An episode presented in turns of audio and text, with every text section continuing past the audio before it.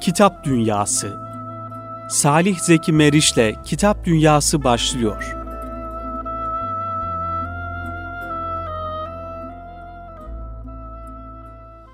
Kitap Dünyası programından hepinizi saygı, sevgi ve muhabbetle selamlıyoruz kıymetli dinleyenler. Yine beraberiz, tekrar birlikteyiz. Çok kıymetli bir konuğumuzla birlikteyiz. Ülkemizin özellikle bizim alandaki diyebileceğimiz yayıncılık noktasında çok e, güzel hizmetleri olan, çok güzel eserleri veren bir kurumun genel müdürü, yöneticisi ve bütün işlerini bir yönüyle organize eden kıymetli bir abimizle, hocamızla beraberiz. Kısa ismi EDAM, açılımı Eğitim Danışmanlığı ve Araştırma Merkezi olarak uzun ifadesini söyleyebileceğimiz EDAM'ın genel müdürü kıymetli hocamız Alparslan Durmuş Bey ile beraberiz. Ben kendilerine sizler adına hoş geldiniz demek istiyorum. Hoş bulduk efendim. Aslında konuşacak çok şey var EDAM'la alakalı. Biz Alparslan hocamla beraber basın yayın birliğinin farklı toplantılarında birlikte oluyoruz. Orada da çok kıymetli fikirlerini, düşüncelerini dinliyoruz. EDAM olarak yapmış oldukları birçok alandaki yayıncılık hizmetini de biliyoruz ve bu manada ilgisi, alakası olan herkes de biliyordur şüphesiz. Kaldı ki Birdir Bir dergisi desek hemen herkes hatırlayacak ve fark edecek. Yani Birdir Bir dergisinden tutun da ilk öğretime dönük, liseye dönük, yüksek öğrenime dönük eğitim faaliyetleri bunlar hem yayıncılık noktasında hem de fiili olarak bu manada organizeler noktasında yapılan faaliyetler. Aynı zamanda danışmanlık ve araştırma alanında ki EDAM'ın açılımı dediğimiz, ifade ettiğimiz gibi eğitim danışmanlığı ve araştırma merkezi bir de ayrıca yayınlarınız var. Böyle üç veya dört ana kategoride konuşabileceğimiz e, geniş bir mevzu. Belki bunu 50 dakikaya nasıl sığdırırız? Bu da zor ama belki parçalarız. Daha sonraki programlarda İnşallah. konuşuruz Alparslan Hocam inşallah. Şimdi ben çok sözü e, uzatmadan söz sahibine takdim edeyim. Şöyle bize EDAM'ı genel hatlarıyla bir anlatın. Dinleyenlerimizle beraber bir vakıf olmuş olalım az da olsa inşallah. Evet. Ee, sizin aslında güzel özetlediniz. Ben sizin özetinizi tekrar edeceğim. biraz. Estağfurullah. Sizin ağzınızdan dinlemiş olalım inşallah. Şimdi EDAM 2000 yılında e, kurduğumuz bir eğitim danışmanlığı şirketidir. Ee, Evet. biz burada ismimizde gizli bir iş yapmış oluyoruz veya ismimizde bulunan bir iş yapmış oluyoruz mündemiş olan eğitim danışmanlığı ve araştırmaları merkezi hı. dediğimiz zaman A eğitim işleri yapıyoruz. Eğitim bağlamında üç ana gruba ayırabiliriz. Bir din öğretimiyle alakalı, din eğitim öğretimiyle alakalı hem örgün hem yaygın ağırlıklı olmak üzere çalışmalar yapıyoruz. Karakter eğitimi, değerler eğitimi hı. ve adıyla Karakter Okulu isminde bir markamız var. Bu marka başlığı altında ilk öğretim kurumlarına yönelik bir hizmet yürütüyoruz. Örgün eğitim kurumlarında. Üçüncüsü ise örgün ya da yaygın eğitim kurumlarında öğretmen eğitimi anlamında öğretmenlere yönelik hizmet için eğitimler organize Hı hı. etmek bağlamında bir takım hizmetler yapıyoruz. Dolayısıyla din eğitimi, karakter eğitimi ve öğretmen Evet. eğitimi diyebileceğimiz eğitim alanında hizmetlerimiz var. Dolayısıyla lise, yüksek öğretim ve ilkokulda bizim öğrencilerle birebir temasımızı aslında öğretmenlerimiz sağlamış oluyor. Hı hı. Öğretmenlerimiz vasıtasıyla edindiğimiz bir takım sorunlara veya bir takım konulara dair çözümlerimizi de yayın olarak üretmiş oluyoruz. Dolayısıyla o anlamda hem din eğitimiyle alakalı hem karakter eğitimiyle alakalı çok sayıda yayınımız var. Ama aynı zamanda diğer eğitim sahalarıyla mesela dil eğitimi, e, Türkçe eğitimiyle alakalı olsun da çok yayınımız vardır. Sosyal bilim beceriler eğitimi diyebileceğimiz social skill dedikleri Hı hı. alanla alakalı da çokça yayınımız vardır. Bunlar eğitim alanındaki çalışmalarımızın bizi zorladığı veya bizi sürüklediği alanlar olmuş oluyor. Aslında EDAM'ın başlangıçtaki faaliyetleri içinde yayıncılık bir üst başlık olarak yok idi. Biz 2006'ya kadar aşağı yukarı yani 6 yıl boyunca firmanın kurulduğu tarihten itibaren kendi adımızda bir tek Kuram ve Uygulamada Eğitim Bilimleri Dergisi adıyla Türkçe, Educational Science Theory and Practice adıyla da Hı hı. İngilizce iki dilli bir dergi çıkarıyoruz. Akademik bir dergi. Bu dergi şu anda akademik eğitim bilimleri alanında uluslararası indekse girmiş olan, e, uluslararası kabul ediliyor olan tek eğitim bilimleri dergisi diyebiliriz. Mesela şey de var işte Türk Psikologlar Derneği'nin psikoloji dergisi de var ama psikoloji alanında ama Evet. münhasıran eğitim alanında olmak üzere ilk giren dergi biziz. Bu dergimiz halen devam ediyor. Bunu Edam'ı kurmadan önce mi Yok çıkarıyordunuz? 2001'den itibaren çıkarmıştık. Veya- Edam'ı e, kurar kurmaz Kura- Edam'la beraber oldu. başlamış bir e, yayın. Yani o biraz da bir şeydi. Bizim eğitim danışmanlığı işi yapıyoruz. Evet. Dolayısıyla eğitim danışmanlığında e, çok sayıda akademisyen hocamızla beraber çalışıyoruz. Dolayısıyla hocalarımızın kendi akademik çalışmalarını tezahür ettirebilecekleri Hı hı. bir mecra olarak düşünüp e, yayına başladığımız bir çalışmaydı. Onun dışında bir yayın düşünmedik doğrusu. Ama 2006'nın sonuna gelene kadar şöyle bir takım şeyler bizi zorladı yayınlar yapmaya. E, ya şu sahayla alakalı bir kitap var mı? Bununla alakalı hangi kitabı önerirsiniz? Şu konuda nasıl bir kitap önerirsiniz? Gibi sürekli sorular geliyor. Kimden geliyor? Evet. Veliden geliyor. Hı hı. Öğretmenden geliyor, öğrenciden geliyor. Yayıncılardan geliyor. Yayıncılar mesela bize geliyorlardı. Şöyle bir yayın yapabilir miyiz gibi. Veya bir takım STK'lardan geliyordu. Dolayısıyla biz o süreçte mesela ücretsiz İstanbul'daki 30-40 civarında okulda dağıtılan bir kare şeklinde aile Hı hı. eğitim danışmanlığı bülteni diye bir yayın çıkardık. Yani orada bize sorulan bu türden sorularına bir anlamda cevabını vermeye çalıştık. İşte orta sayfasında çocukların okuyabileceği kitapları tanıtıyorduk. Diğer sayfasında değerli eğitimle alakalı konuları ele alıp bununla alakalı bir takım tavsiyelerde bulunuyorduk vesaire. Tek yayınımız dolayısıyla bu ikisi geldi. Birisi akademik mecra olarak geldi. Birisi Evet. de zorlamalar sonucunda bizden gelen taleplere cevap verdiğimiz bir ifade platformu olarak düşündüğümüz ayda bülten çıktı hemen peşinden. Uzun yıllar böyle devam etti. Mesela o dönemde yayın yapmadık mı, hazırlamadık mı yaptık işte. Yani dediğim gibi kendi markamızda, kendi adımıza yayın yapmadık mı? Yoksa o dönemde mesela biz karakter eğitimiyle alakalı ürünleri geliştirmeye başladık. Perese Helik adıyla, Perese öğretmenlere yönelik bir set, Helik velilere yönelik bir set olarak düşünülmüş, hazırlandı. Bunların ilk baskılarını Ankara'da Nobel yayınlarına yaptırdık. Biz ürünü hazırladık. Telif hakkı bizde olmak üzere Nobel yayınlarının yayınlamasını sağladık. Oradaki dostlarımız sağ olsunlar e, yayıncılık işini aktif ve profesyonel bir şekilde yapıyorlardı. E, biz böyle bir dağıtım birimimiz, efendim satış birimimiz, tanıtım birimimiz gibi bir takım birimleriyle bir yayıncılığı oluşturamayacağımız için o dönemler itibariyle böyle bir yola gitmiştik. Uzatmadan geri dönerek toparlayacak olursak eğitim danışmanlar araştırmalar merkezinin eğitim ayağı böyle teşekkül etti. Ben e, ikinci e, aşamaya geçmeden önce şöyle bir şey sormak Buyur. istiyorum. E, yani bu EDAM'ın kurulmuş olduğu yıllara baktığımızda aslında bir ihtiyaçtan e, doğduğu anlaşılıyor böyle bir çalışmanın. Kaldı ki o yıllarda e, herhalde bizim İslami yayıncılık anlamında ya da daha çok değerler eğitimi yayıncılık, belki İslami yayıncılık ifadesi e, çok şu an doğru olmayabilir. Değerler eğitimi manasındaki yayıncılığın da belki de başladığı veya daha çok ihtiyaç duyulduğu bir döneme denk gelmiş oluyor. Aslında daha da geriye çekmek lazım belki bunu. 98'deki meşhur 28 Şubat'la beraber başlayan bir daralma vardı. Evet. Ee, özellikle mesela değerler eğitimi kelimesinin kullanılma tarihi de 2002 filandır. Evet. Çünkü o tarih itibariyle biz Allah gani gani rahmet eylesin sevgili abim rahmetli Ahmet İşman e, başkanlığında Ensar Vakfı'nda Değerler Eğitimi dergisini çıkardık. Hı hı. Bizim o zaman mesela derginin adını Değerler Eğitimi koymamız ki Türkçe'de henüz Değerler Eğitimi kelimesi kullanılmamıştı. Kullanılmıyordu evet. İlk kullanan böylece Ensar Vakfı olmuş oldu. Değerler Eğitimi ismini koymamızın sebebi din eğitimi alanında bir takım sözleri söyleyecek insanların sayısının gittikçe azalmış olmasıydı. Dolayısıyla alana dair psikologların, felsefecilerin, e, sosyal bilimlerin diğer alt alanlarından bir takım hocaların da çalışmasını teşvik etmek babında böyle bir şey düşündük. Yani daha kuşatıcı bir alan olduğu için. Evet. Daha öncesine baktığı zaman aslında Türkiye'de gerek tercümeler vasıtasıyla olsun, gerek bir takım e, geleneksel olarak süre gelen mecralar, platformlar, çatılar altında olsun din eğitimi anlamında hizmetler yürüyordu. Din eğitimi yayıncılığı anlamında da hizmetler dolayısıyla yürüyordu. E, ya diyelim işte mesela doğudaki medreseler hiçbir zaman aslında fiilen kapanmamışlardı. Resmen kapanmış olmasına rağmen. Evet. Dolayısıyla medreseye yönelik bir sürü yayın vardı yine. Yani Arapça yayınlar bulabiliyorduk ama bunlar neydi? Klasik yayınlardı. Ee, işte klasik fıkıhla alakalı bizim artık dev eserler geliyor. Onlar okunuyor. Talebenin ders kitabı olarak okunuyordu. Oradan dolayı vardı bunlar. Ama 98'de beraber bu tür alanlarda da bir takım Daralma daralmalar oldu. baş gösterdi. Bizim değerler eğitimi koymamızda biraz daha başkalarının da işin içine çekelim kaygısı vardı ama birilerinin de bu isme sahip çıkmasının arkasında hani tabirimi mazur görün başladığımız belaya girmesin daha soft bir isim olsun daha Evet. yumuşak bir isim olsun da işte e, bizim dinci olduğumuz anlaşılmasın. Suya sabuna dokunmadan işimizi görelim e, düşüncesiyle. Dindar olmak, dinci olmak gibi iki şey oluşmaya başladı, Evet. yol oluşmaya başladı.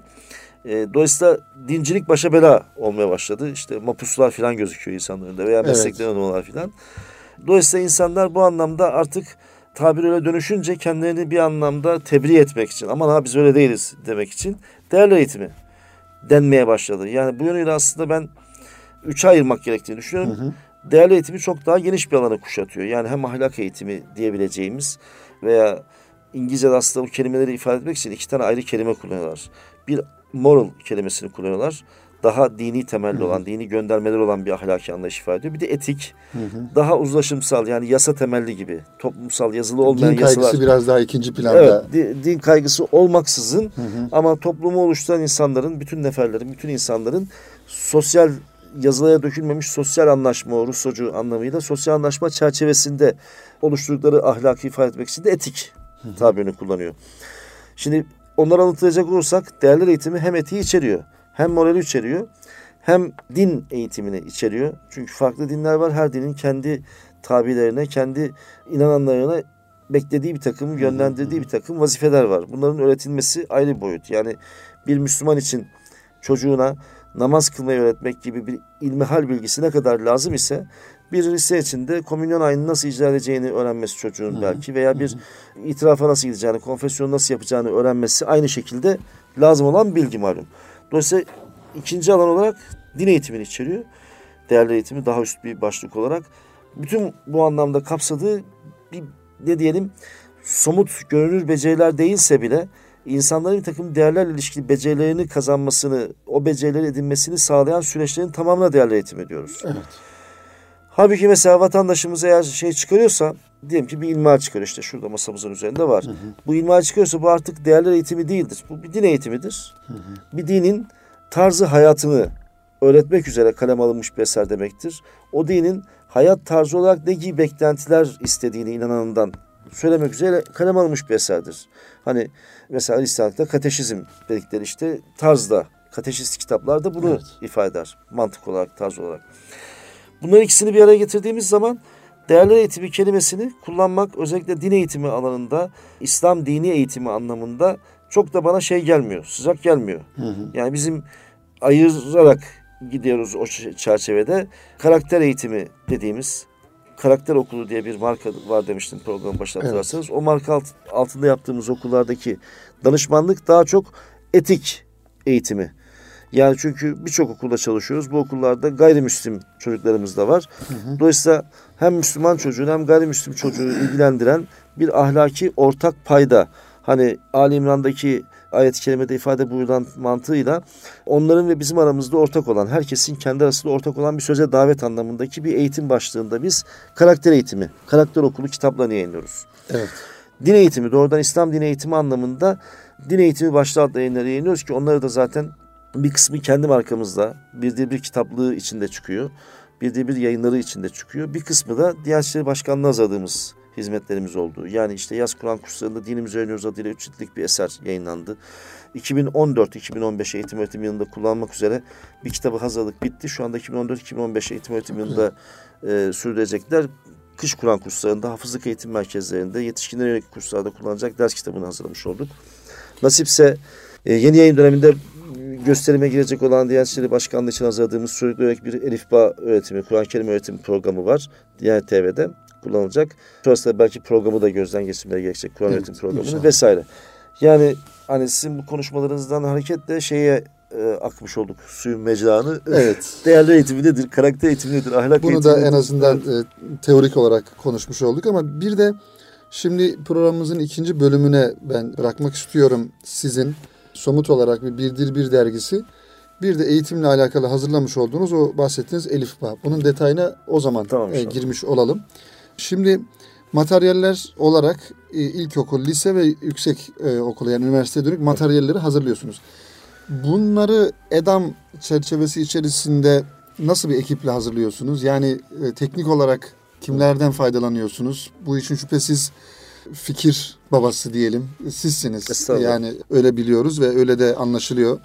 Kaldı ki yani sizin biyografinizi de her ne kadar çok kısa yazmışlarsa da e, internet sitesinde alttaki eserler listesine baktığımızda bir hayli sizin de hazırlamış olduğunuz eserler var veya komisyon olarak içinde bulmuş olduğunuz eserler listesi var önümüzde. Hakikaten çok yoğun bir çalışma içerisinde olduğunuz ve ürettiğiniz çalışmalardan da kaliteli ve keyfiyetli bir e, muhteva çıkardığınız da anlaşılıyor. E, bu tabii bir ekip işi olması gerekiyor. Öyle anlaşılıyor. Yani Edam'ın yeri nerede? Bu arada onu da öğrenmiş olalım.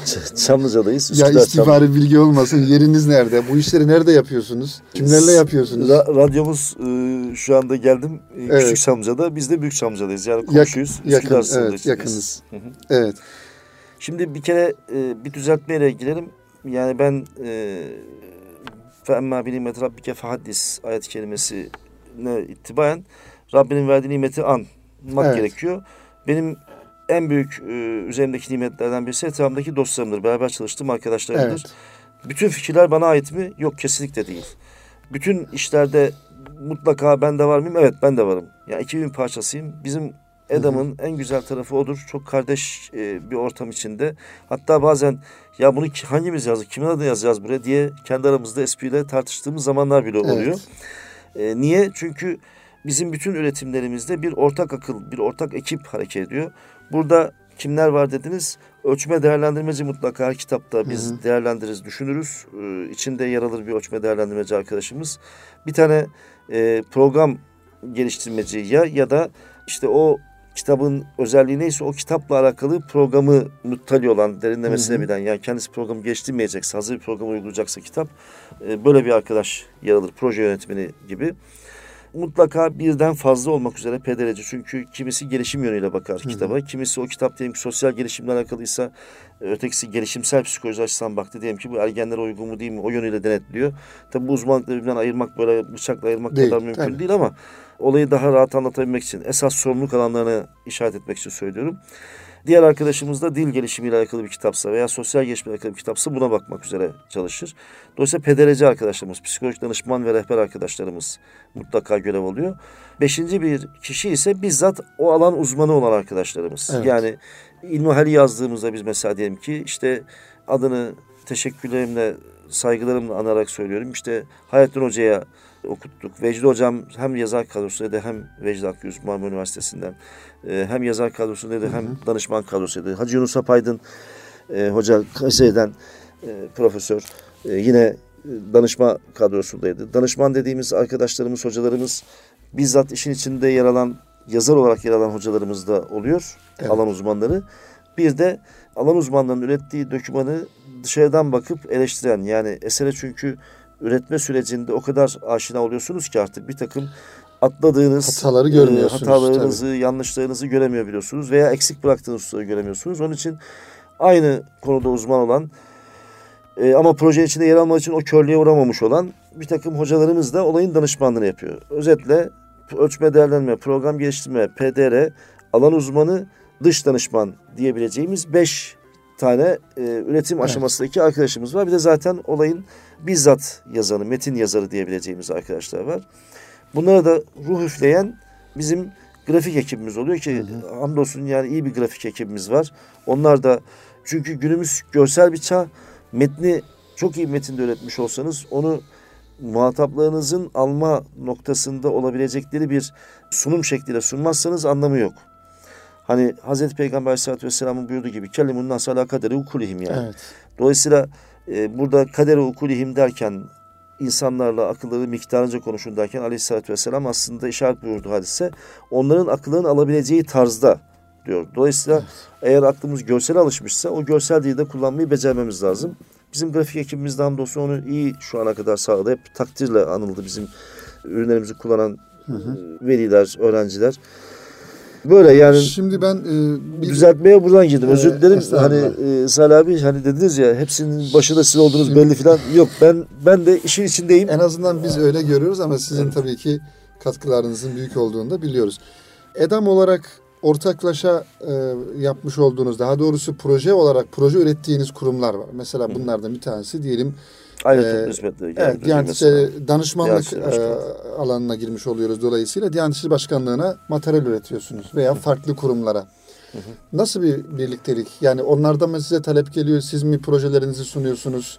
Yani cevheri nasıl e, Estağfurullah. ke- keşfediyorlar? Siz kendinizi mi gösteriyorsunuz? Ya bu çünkü hakikaten e, sözünüzü unutmayın. Hakikaten e, yani EDAM gibi bir e, kurumun bahsetmiş olduğunuz e, alanlarda e, eser vermiş olması yani işte bir 28 Şubat döneminde ifade ettiğiniz gibi daralan bir alan alan noktasında kaliteli ve e, tabir yerindeyse klasiğin dışında ve zamanın da ihtiyaçlarına dönük işte materyal üretmek yetişmiş insan gerektiriyor. Bahsetmiş olduğunuz az önceki o beş kategoride yani bunun e, psikoloğu, sosyoloğu, işte ehli uzmanı, tasarımcısı yani tasarımcı deyip geçmemek gerekiyor. Çünkü tasarımcının da bir bakış açısı olması gerekiyor. Kesinlikle. Yani sizin o metinde vereceğiniz mesajı anlayacak bir tasarımcı ve ona göre bir görsel koyacak bir tasarımcı da bir yetişmiş insandır neticede. Kaliteli insandır. Evet. Dolayısıyla sözü fazla uzatmadan e, bütün bunları bir araya getirip işte o cevher dediğim şey o. E, Yani nasıl bir birliktelik oluşturuyorsunuz kurumlarla? Şimdi bizim genellikle başka diğer kurumlar diye baktığımız kurumlara tipolojisi iki ana grupta ayrılabilir. Bir Evet. STK'lar, sivil toplum kuruluşları, bir de kamu kurumları var. Aslında iki dedim yanlış söyledim. Üç demek lazım. Özel kurumlar da var. Çünkü bizim kendi kurumsal tarihimiz itibariyle baktığımız zaman Erdem yayınlarına yazdığımız Türkçe ders kitapları bizim için bir çok önemli bir katkı olmuştur. Hani devrim yaratmıştır kurumun kurumsal tarihinde. O bir özel kurumdu. Bir diğer bizim çok önemli işimiz e, bize çok şey katmış olan, bizim çok şey katmış olduğumuz Aile Toplum Hizmetleri Genel Müdürlüğü var. Aile Sosyal Politikalar Bakanlığı. Onlar için geçtirmiş olduğumuz Aile Eğitim Programı AEP diye kısalttığımız bir program var. Bu programın materyalleri var. Bu program 5 alanda iktisat, hukuk, sağlık, medya, eğitim, iletişim alanlarında aile bireylerine yönelik 23 tane ders içeriyor. Bu 23 tane dersin ders kitapları, yardımcı ders kitapları, veli kitapları, öğretmen el kitapları gibi bir sürü yan malzemesi de olmak üzere hazırlanmış bir set. İnternetten ücretsiz de indirilebiliyor vesaire. Dolayısıyla mesela bu iki işi söyledim. Bir de bizim kendimizin karakter okulu adıyla geliştirdiğimiz program ve onun iki temel ürünü e, Perese ile Helik. Bunların birisi veliye yönelik, birisi öğretmene yönelik. Bu temel ürünlerin bir de yan çıktısı olarak öğrenci yönelik olarak Erdemler Visli dizisi diye yine özel e, kurumlardan birisi. Yine güzide kurumlarımızdan işte Türkiye'de Azim Dağıtım veya Sera Müzik, Nakkaş Prodüksiyon dediğimiz firmamızın e, o firmaya yaptığımız bir hizmettir. Onlar o ürünü e, yurt dışından telif haklarını satın almışlardı. Erdemler Evet. Visli Hı hı. dizisinin. Biz de e, içeriğiyle alakalı bir takım düzenleme önerilerinde bulunduk. Dolayısıyla bu saydığım projeler aslında biraz diğer işlerimizin referansı olmuş olduğu. Yani mesela Diyanet İşleri Başkanlığı'nda Sayın şimdiki başkanımız e, Profesör Doktor Mehmet Görmez hocam bizim karakter okulundaki bir kitapçığımızı görünce Helik isimli kitapçığımızı ya bu ne güzel bir tasarım ne güzel bir içerik. Hı hı, Keşke bizim Kur'an kursundaki çocuklarımıza da böyle bir şey dağıtsak diye yayındaki arkadaşlara söylemiş. O zaman başkan yardımcısıydı. Yayın dairesindeki arkadaşlar bizi aradılar. Böyle bir eser hazırlar mısınız? Şu kadar zamanımız var. Çok kısa bir zaman vesaire. Diyelim ki o eser çıktı. Çok beğenildi. İnsanlar çok takdir ettiler. Bunun üzerine yani hani sizin tabirinizle bizi keşfeden orada Sayın Evet. Başkanımız oldu. Mehmet güzel. Görmez hocamız oldu. Hocamın bu takdiriyle beraber Diyanet İşleri Başkanı diğer birimlerinin dikkati çekmiş olduk. Diğer birimler şunu yapabilir misiniz, bunu yapabilir misiniz diye gerek teklif usulüyle gerekse Hı hı. açık ihalelerine girmemizi davet ederek vesaire e, bu tür işlere bizi davet etmiş oldular. Bu işlerde başka işlere referans olmuş oldu. Çok iyi. Yani bir anlamda kar topu e, Aynen, evet. tarzında büyüyor bu işler. Ama her yaptığımız işte hamdolsun hem bize o işe bir şeyler katmış olduk hem de o iş bize çok şeyler katmış oldu. Evet. Bu da bizi bugünlere getirmiş oldu Allah'a şükür. Evet. Ee, Alparslan Hocam programımızın birinci bölümünün sonuna gelmiş bulunuyoruz inşallah. Ee, biraz önce de ifade ettiğimiz gibi kıymetli dinleyenler.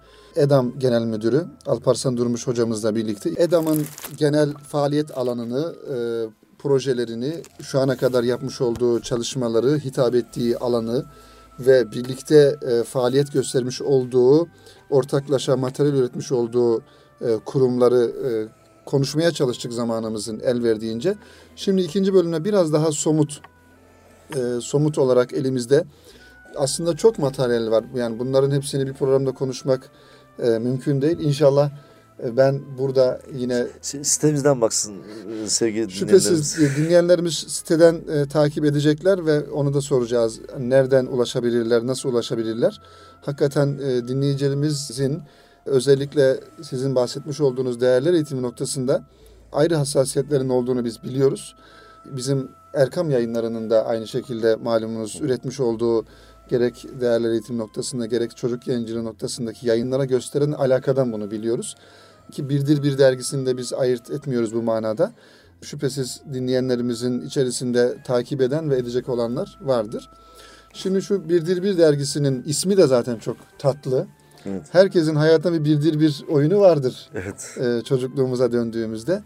Bu derginin yani e, işte fikir aşamasına gerçi 82. sayısı e, gördüğüm 83. 83. sayısı ben önümdeki 83. sayı Ocak 2014 itibariyle çıkmış, yayınlamış oluyor. Ne zaman başladı, nasıl başladı? Bir serüvenini bir anlatabilir miyiz inşallah? Biraz önce birinci bölümde söylediğimiz gibi gittiğimiz danışmanlık yaptığımız okullarımızdaki velilerimiz çocuklarımıza din eğitimiyle alakalı önerebileceğiniz kitaplar, yayınlar var mıdır gibi Hı hı. bir talep içinde oluyorlardı sürekli. Öğretmenlerimiz oluyorlardı. Öğretmenlerimizden bize bu türden talepler geliyordu. Ve bazen veli toplantılarında, velilere yönelik seminerlerde karşılaştığımız velilerimizden direkt bize geliyordu.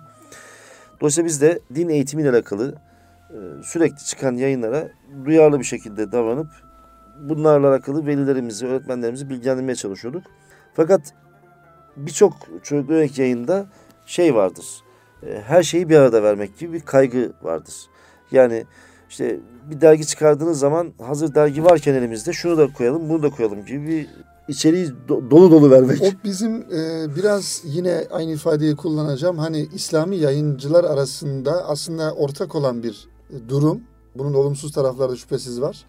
Belki hani mesajı direkt verme, her şeyi öğretelim, her şeyi bir an önce öğrensin kaygısından. Bu kitabı okusun kurtulsun. Kurtulsun yani. Daha doğrusu kestirmeden her şeyi Evet. öğrensin e, kaygısında ileri geliyor belki. Yani aslında bu yanlış bir ön yargı. Şüphesiz yani profesyonel anlamda bir şey değil. Hı hı. Çünkü talepte de böyle bir talep varsa bu da yanlış. Çünkü zahmetsiz rahmet olmaz diye bir söz vardır ya. Evet. Çok güzel bir kelam-ı kibardır. Yani e, kardeşim eğer cennete gitmeyi istiyorsan cennet ucuz değil. Efendim. Dolayısıyla bir takım bunun bedelleri, bir takım zahmetleri var. Bu zahmetlere katlanman gerekiyor ki Cenab-ı Allah'ın rahmetine nail olasın. Şeyde de böyle yani ilimde de böyle, bilgide de böyle. Eğer istiyorsan bir şeyler elde etmek, bunun için emek vermen gerekiyor. Onun için her şeyi birden vermek e, sizin de buyurduğunuz gibi bir hastalık olarak var. E, böyle bakmamak lazım. Yani meşhur Okamlı William vardır. William'ın usturası veya Okamlı William'ın usturası diye geçer hani felsefe tarihinde. Şeylerin, nesnelerin sayısını çoğaltmamak lazım diyor. Bir ürünün de içindeki vermeye çalıştığınız mesajı aslında çoğaltmak bu yönüyle hiç mesajın algılanmamasına sebep olacaktır. sebep olur. Onun için biz bir de biri kısacası sorunuza geri dönecek olursak hangi sebeple çıkardık? Odaklanmış, din eğitimi alanına odaklanmış, çocuklara süreli yayın anlamında hizmet veren ve bir de başkanın pek de ele almadığı konuları ele alan Hı hı. bir dergi olsun dedik. Yani şunu kastediyoruz. Din eğitimine odaklanmak deyince hemen insanların aklına ne gelir? Genel olarak namaz, oruç, hac, zekat, Kur'an-ı Kerim öğretimi gibi bilindik, çok zahir gibi gözüken diyelim ona kelime birazcık okurlarımızın anlayışlara sığınarak kullanıyorum. Sınırlı bir alanda bilgi sunmak beklenir ilk bakışta. Ama biz bir birde mesela sizin elinizdeki sayıda yatsı namazını ele alıyoruz. Ama ondan bir önceki sayıda özgüven vardı. Ondan önceki sayıda tevekkül vardı. Ondan önceki sayıda komşu hakkı. Ondan önceki sayıda mesela Rabia vardı. Evet. Mazlumlara binler Evet. selam olsun diye. Direniş, sabır, savaş, savaş, e, cihat Evet. gibi konular ele almıştı.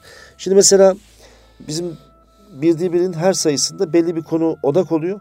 Bütün yazılar o odak çerçevesinde yerleşiyor. İşte ne var bölümlerimiz olarak baktığımız zaman ilk sayfamız esma panosuyla açılıyor.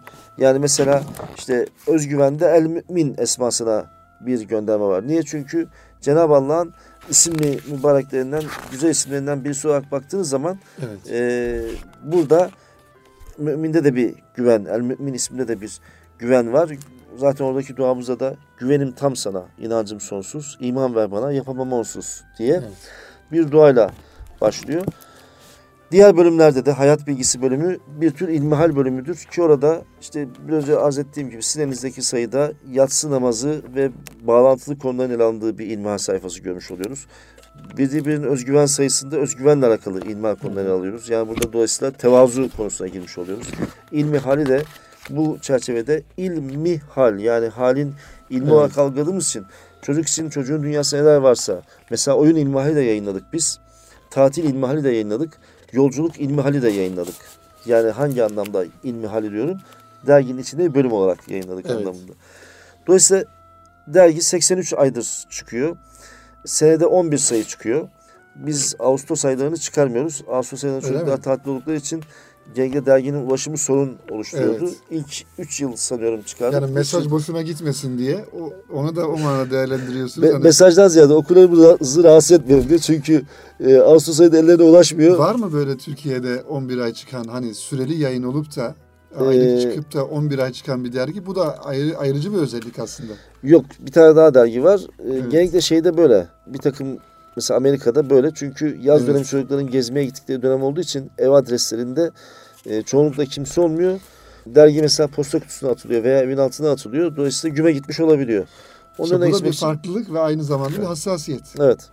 Yani derginin e, mesajı e, noktasında. Bi- Biz öğreniyoruz ama yani mesela biz dergiyi çıkardığımız zaman bir takım dostlarımız bize şey dediler. Dergiye abone yaptığınız çocukların adına dergiyi gönderin.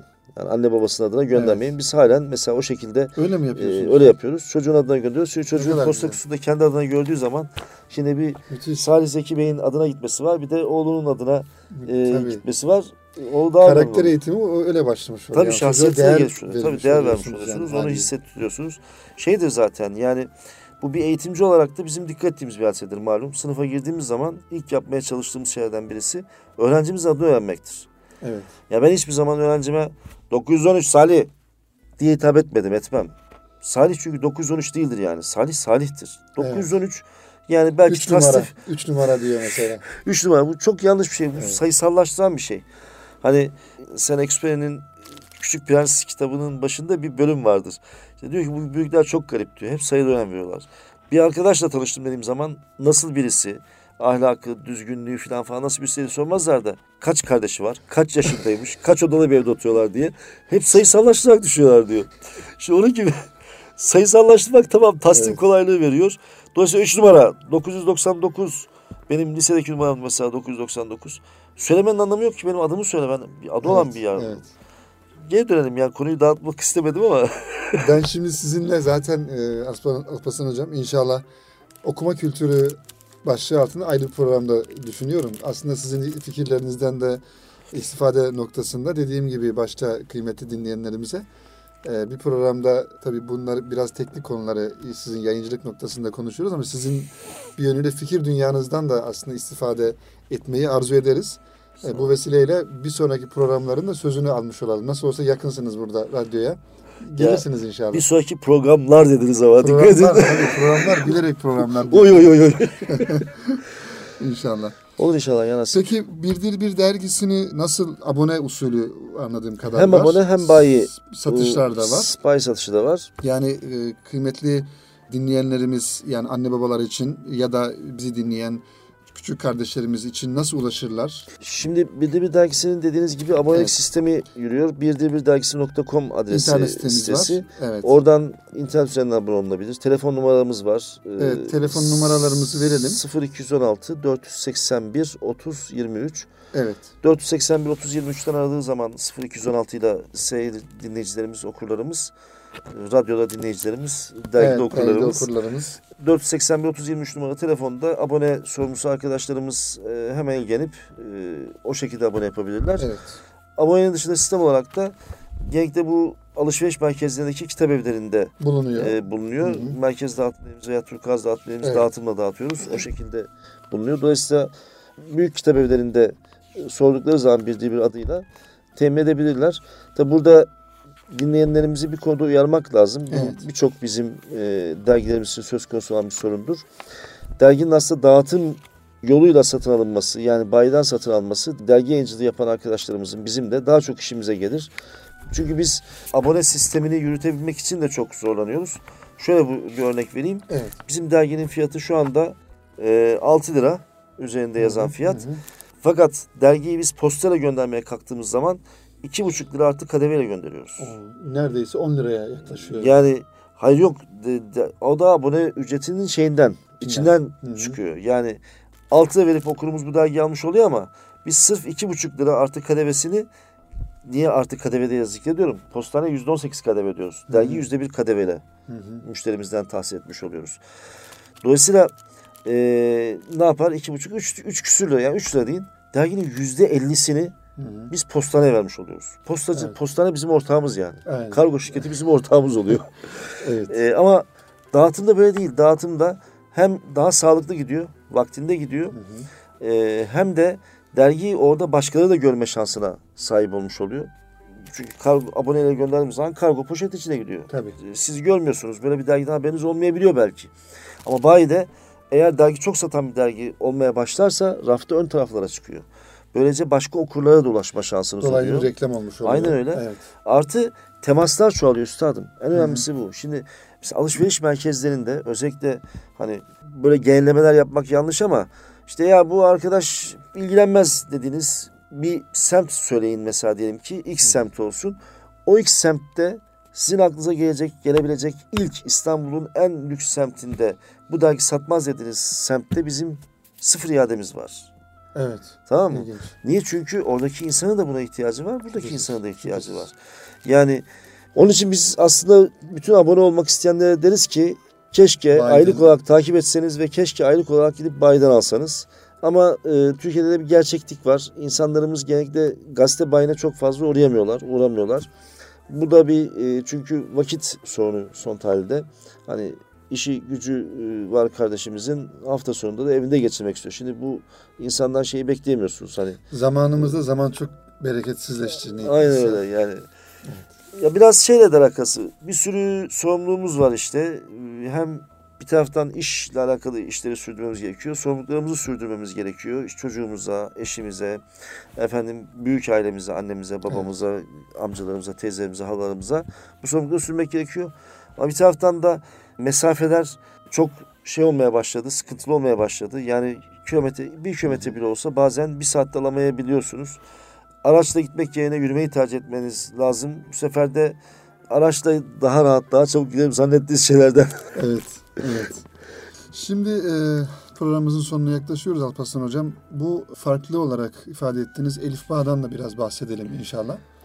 Yani Evet. klasik manada Elif Bağ herkesin aslında bir yönüyle elinden geçmiş. Yani Kur'an-ı Kerim e, öğrenmeye başlayan herkesin e, aşina olduğu e, hani Elif Bağ isminden bahsediyorum. Aşina olduğu bir durum. Ancak son zamanlarda gerek işte anaokullarında gerek diğer okullarda e, Kur'an-ı Kerim öğrenmeyle alakalı farklı e, metotlar uygulanıyor. Bu farklı metotlar Elif Bağ'a yansıyor. E, Evet. ilk- Yani sesli Elif Bağ'dan tutun da görsel, resimli vesaire farklı farklı Elif Bağ'lar mevcut. Edam olarak da bir e, Elif Bağ siz yayınladınız az önce bahsettiniz. Ses temeli. Ses temelli Elif Bağ diye ifade ediyorsunuz. Şöyle önümüzde gayet rengiyle, baskısıyla da çok güzel. Şimdi bu Kur'an-ı Kerim'i öğrenme noktasında nasıl bir artı bir farklı bir katkısı olacak öğrenmek isteyen insanlara? Allah razı olsun. Yani bu, bu farkı ne bunun? Farklı katkısı Evet. ne olacak sorusu Evet. bence önemli bir soru. Ee, benim de bir iş e, yapacağımız zaman, bir yayın yapacağımız zaman bunun farkı ne olacak? Ne, ne getirecek ki? Evet. Veya ha, her zaman farklı olmak zorunda mı değil? Yani şurada bir bakkal varken şurada bir başka bakkal bakkal açabilir.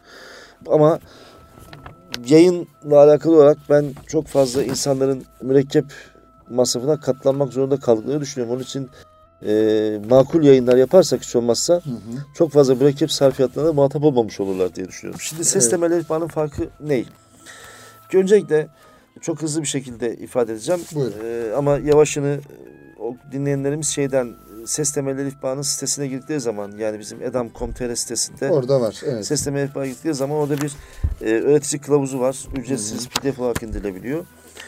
Burada detaylı olarak geliştirme sürecini anlatıyoruz ama şunları söyleyeyim. Bir kere Kur'an-ı Kerim Arapça indirilmiş bir kitaptır.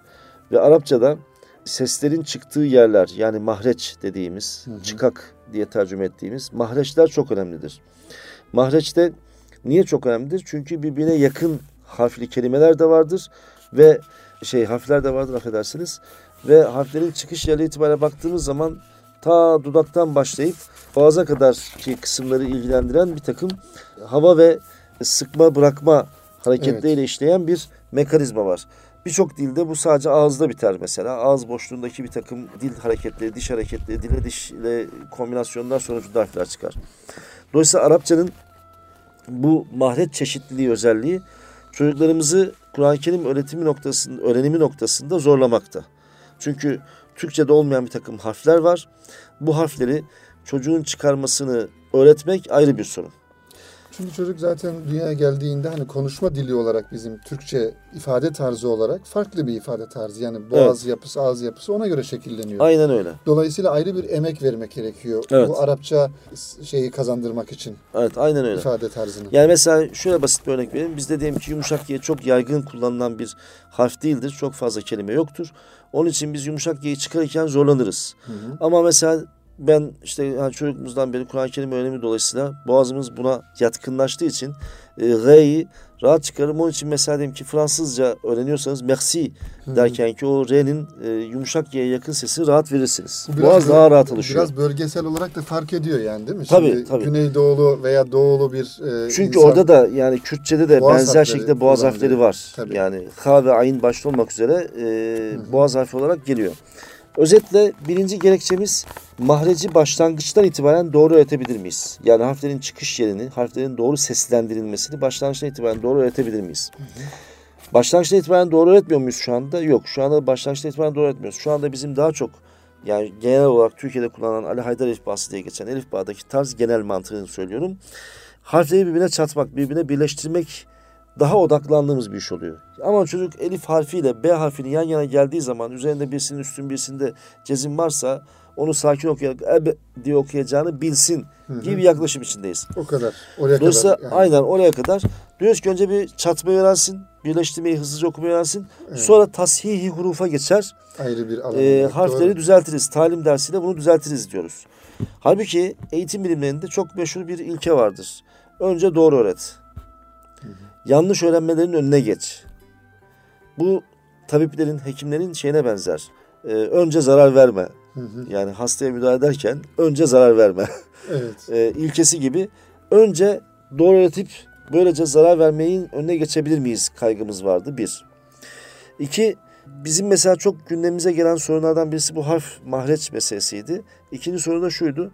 Çocuklar elifba öğrenirken Kur'an-ı Kerim'e geçme iştiyakı içinde oluyorlar ama Kur'an-ı Kerim'e geçtiği zaman korkuyorlar, beziyorlar. Niye? Evet. E çocuk mesela 30-40 sayfalık belki de 2-3 sayfalık bir elifbadan birdenbire 600 sayfalık bir kitaba geçiyor. Evet, evet.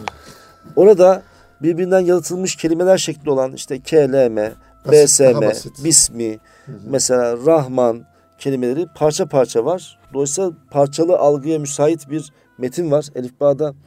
Ama Kur'an-ı Kerim'e geçtiği zaman birbir peşi sıra böyle iplik gibi dizilmiş. Hı hı.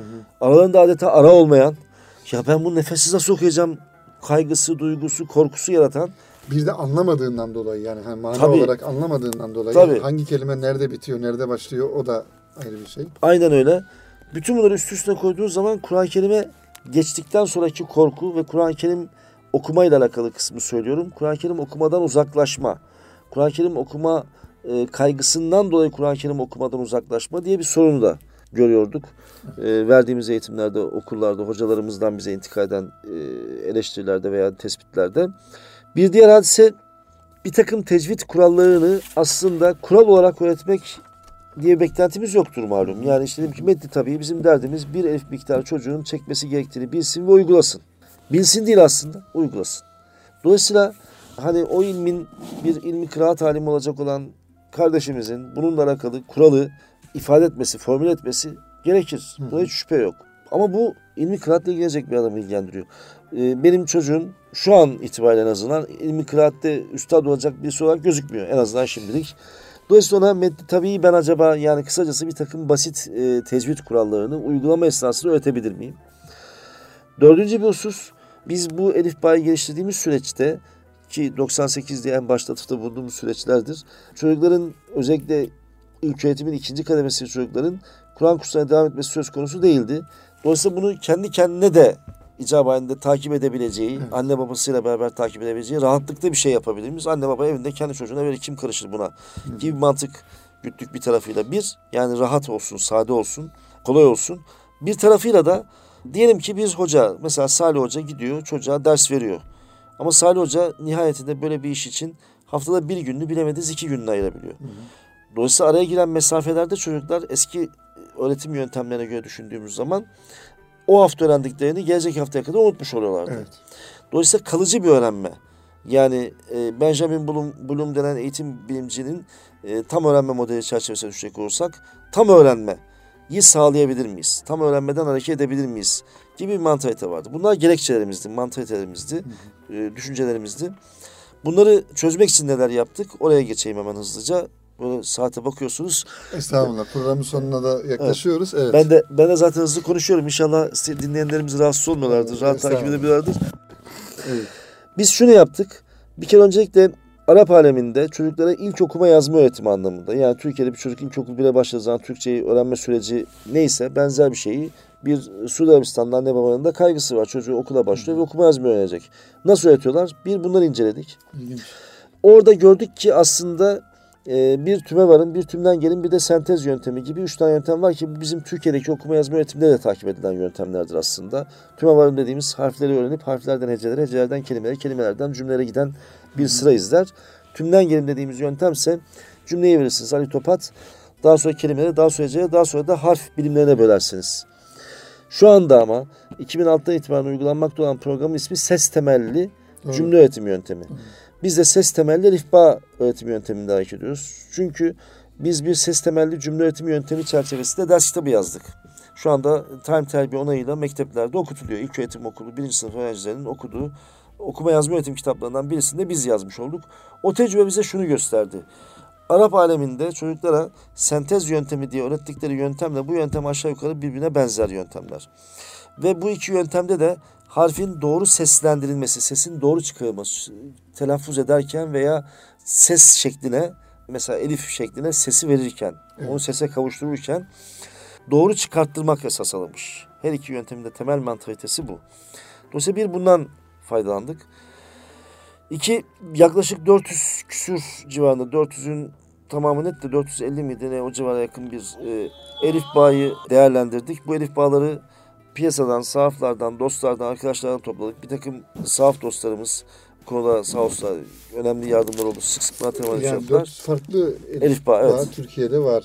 Tabii tabii. Daha da fazla. Ta, daha da fazladır çünkü evet. biz nihayetinde e, ulaşabildiğimiz hani koleksiyonerlerin ellerinde olanlar.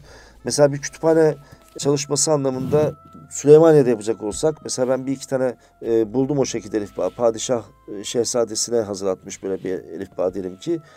Şehzade ondan okumuş. Farklı var mıydı? Farkı var mıydı? Farkı yoktu. Şeydi farkı. İşte kenarındaki süslemesi, tezyinatı, hmm. ebrusu, hattı, tesibi vesairesi güzel.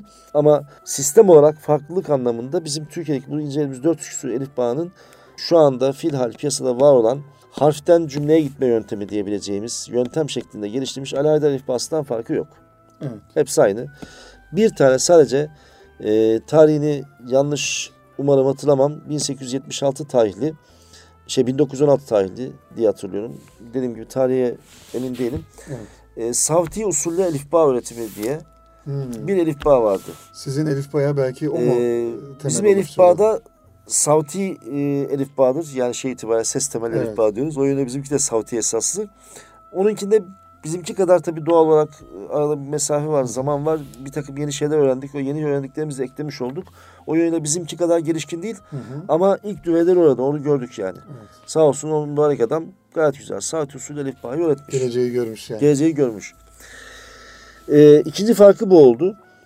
Yani var olan elif bağları inceleyip bunlardaki faydalanabileceğimiz e, noktaları tespit etmeye çalıştık. Birincisi de dediğim gibi cümle öğretim yöntemi dediğimiz veya ses temel cümle öğretim yöntemi dediğimiz yöntemi Araplar nasıl uyguluyorlar? Bununla alakalı etütlerde bulunduk, müzakerede bulunduk. Üçüncüsü Kur'an-ı Kerim'de hangi harfler, hangi sesler, daha doğru tabir harf yerine sestir, hangi sesler hangi sıklıkla çıkıyor bunu tespit etmeye çalıştık.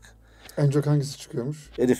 Allah'ı temsil evet. ediyor aynı zamanda. Lafızullah temsil ediyor aynı zamanda. Evet. Biz o sıraya göre çocuklara sesleri veriyoruz. Yani abece sırasıyla, elif hmm. sırasıyla vermiyoruz da en çok çıkan ses elif Tabii. harfidir. İlk harfimiz bizde elif. Dolayısıyla elif geliyor. Ondan sonra lam, he, mim, nun sırasıyla devam ediyor. Burada yani harflerin bu sırasında elif, lam, he, nun, mim dedim ya. Evet. Bu, bu sırada da bir takım düzenlemeler yaptık Dolayısıyla yalnız. siz elif e, yani a, elif bağdaki bildiğimiz o harf sıralamasının da bozmuş olmuş oldunuz. Bozmuş Dolayısıyla. olduk. Evet. Bozmuş olduk ama dışına çıkmış Evet. oldunuz yani. burada fakat buradaki amacımız ve bize faydası şu oldu. Oraya geleceğim hemen. Biz bunu yaklaşık 6 yıl galiba neyse e, dir uyguluyoruz çeşitli gruplarda. Çocuklara Kur'an-ı Kerim öğretecek hocaya önce bunu öğretiyoruz. e, anlatıyoruz tarzını, sistemini. Hocamız uyguluyor. Uyguladıktan sonra hocamız bize bir takım tenkitlerle geri dönüyor. Mesela diyor ki bu harfi öğretirken şöyle bir sıkıntı çektim. Veya bu seste verdiğiniz şu örnek işime yaramadı. Veya bu örnek şöyle olsaydı daha iyi olurdu. Vesaire gibi geri bildirimler geliyor. Biz buna göre sistemi sürekli geliştirdik. Fakat harf sırasıyla alakalı sistemimizde şöyle bir düzenleme yaptık sonradan ilk yılın hemen ardından. Biz normalde en çok tekrar eden harf sırasına göre vermiş idik. Yakın mahreçli harfler yani mesela B ve M ikisi de dudak harfi veya H, H, H Ee, üç harf veya H, H, H Evet. şeklindeki üç harfi efendim birbirine yakın düşmüşlerse sayısal olarak dolayısıyla yan yana düştüler hasbelkader. Onları birbirinden ayırdık. Çocuk sesi kaçırmasın, Evet, karıştırmasın ayırt diye, ayırt edebilsin. diye. Dördüncü bir hususiyeti şu. Bu sesi böyle dizdik ama bizim aynı zamanda sesi verme usulümüz de değişik. Sesi verme usulümüz çocuğun bildiği, tanıdığı, alıştığı usul. Yani oyun içinde veriyoruz. Okulda öğrendiği usule benzer bir şekilde veriyoruz. Mesela sesi havada yazdırıyoruz, karada yazdırıyoruz, havuzun üzerinde yazdırıyoruz, suyun içinde parmağıyla dolaştırıyoruz. Bedeninde e, arkadaşının yazıyor, kendi bedeninde arkadaşı yazıyor parmağıyla filan. Böylece işin içine yazma unsurunu eklemiş olduk. Daha sonra kalemiyle defterine yazıyor. Defterde gölgeli satırlar koyduk, onun üzerinden geçiyor. Öğretmenlerimize yaptığımız uyarı şu. Hocam derdimiz burada yazı yazmayı öğretmek değil. Hat sanat öğretmiyoruz ha aman. Bizim derdimiz burada çocuk işitme, söyleme yani ses duyularına ilave olarak bir şey daha yapsın. Yani elinde kalsın işin içine. Evet. Bu bir, eli katmamızın. iki Arapçada harflerin karakteri vardır. Yani resmin karakteri vardır. Mesela datın ceylan gözü gibi olan gözüyle dişi Hı hı. her zaman sabittir. Bu ikisi vardır her zaman. Evet. Yani Arap yazısının gelişim seyine baktığın zaman noktanın olmadığı dönemde bile vardır. Evet. Doğru. Bu ikisi. Göz ve diş. Mesela tığın sopası yoktur. Tığ- Tığın sopası zamanla eklenmiştir. Önceden. Tığ ile yok. dadı birbirinden ayıran şey Hı. birisinin dişi, birisinin dişsiz olması. Yoksa ceylan gözü ikisi de ortak. Evet. Doğru. Yani B, P, F, T bu dört harf yani P gerçi o Farsçada var Arapçada yok ama bu dört harf birbirinden sayılıyor. Sopanın üzerindeki nokta sayısı ayrılıyor. Evet. Onun dışındaki kuyruğunun bir önemi yok aslında. Çanağının bir önemi yok. Hı hı. Dolayısıyla bu eğer şeyi kavrarsa çocuk harfin asli resmini kavrarsa bu daha sonradan farklı fontlar diyelim ona biz. Hani sülüs, celi sülüs, rika filan gibi farklı kalemler var hatta. Benzer şekilde bilgisayarda farklı hat e, puntolar var. Şey fontlar var, harf karakterleri. Farklı karakterlerle gördüğü zaman da okuyabiliyor böylece. Evet. Yani ben mesela çocukluğumdan itibaren Hattı Osmanlı ile okudum işte.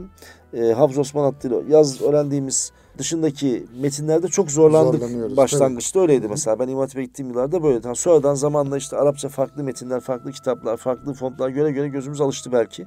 Onun için daha sonra zorlanmadık ama ilk zamanlar zorlandığımı hatırlıyorum. Dolayısıyla yazıyı kattık.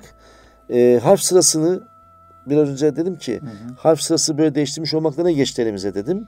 Ona örnek olarak dedim ki bir yazma ile beraber sesi verdik.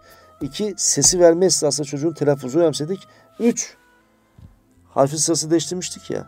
Daha elifle lamı öğretiyor etmez el ve le heceni öğreniyor. Evet. Sonra mime geçtiği zaman mesela mi- mime değil de h'ye geçiyor pardon.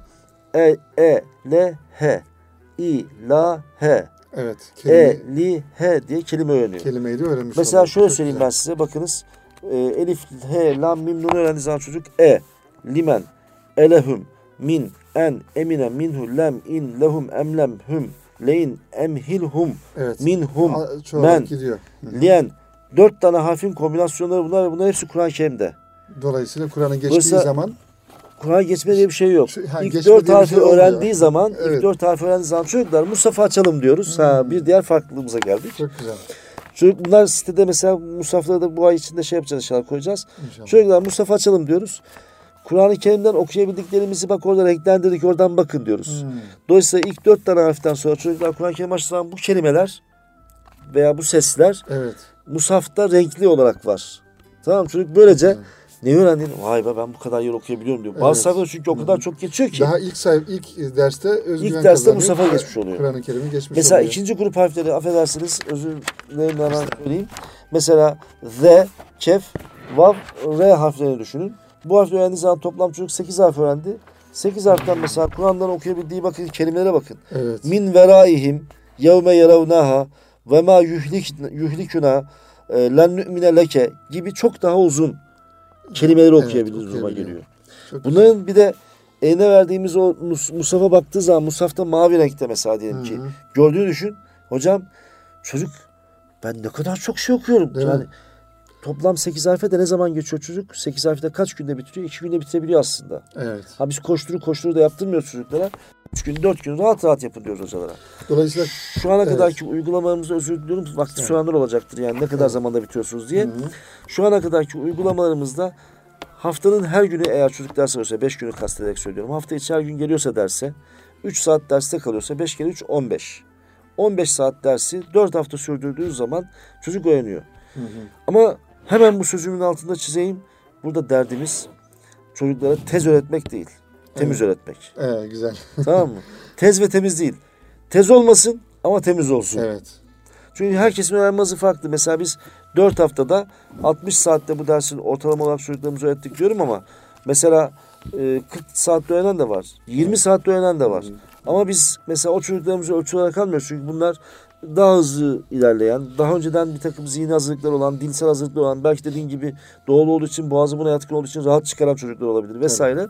Efendim, burada bu farklılıkları da göz önünde bulundurarak böyle bir farklı şey yaptık. Artık süremiz bitti demeden önce siz, ben size şunu söyleyeyim. Bana, Hı, ben de şeye, son bir sözüm kaldı.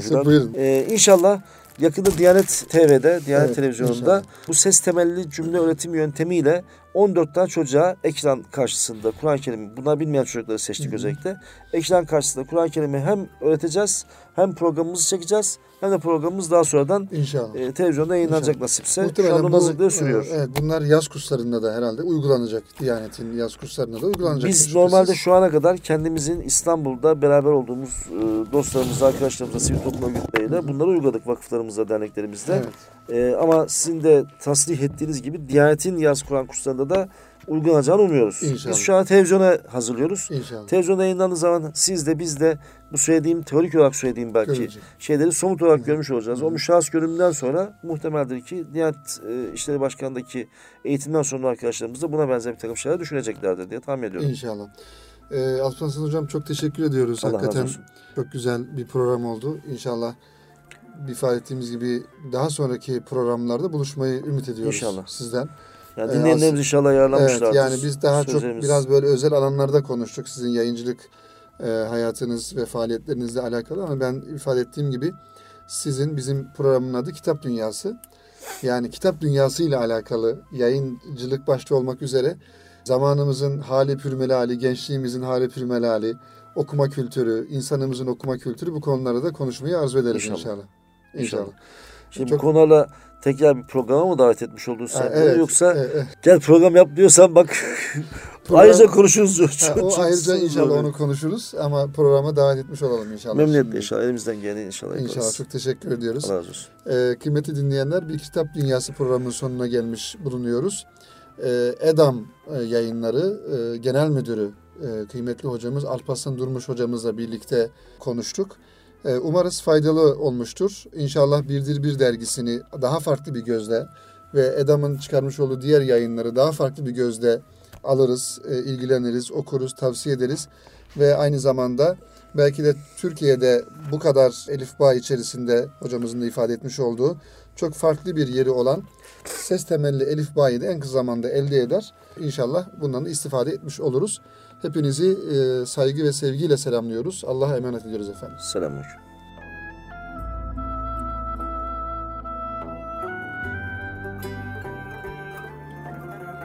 Erkam Radyo'da Salih Zeki Meriç'te Kitap Dünyası programını dinlediniz.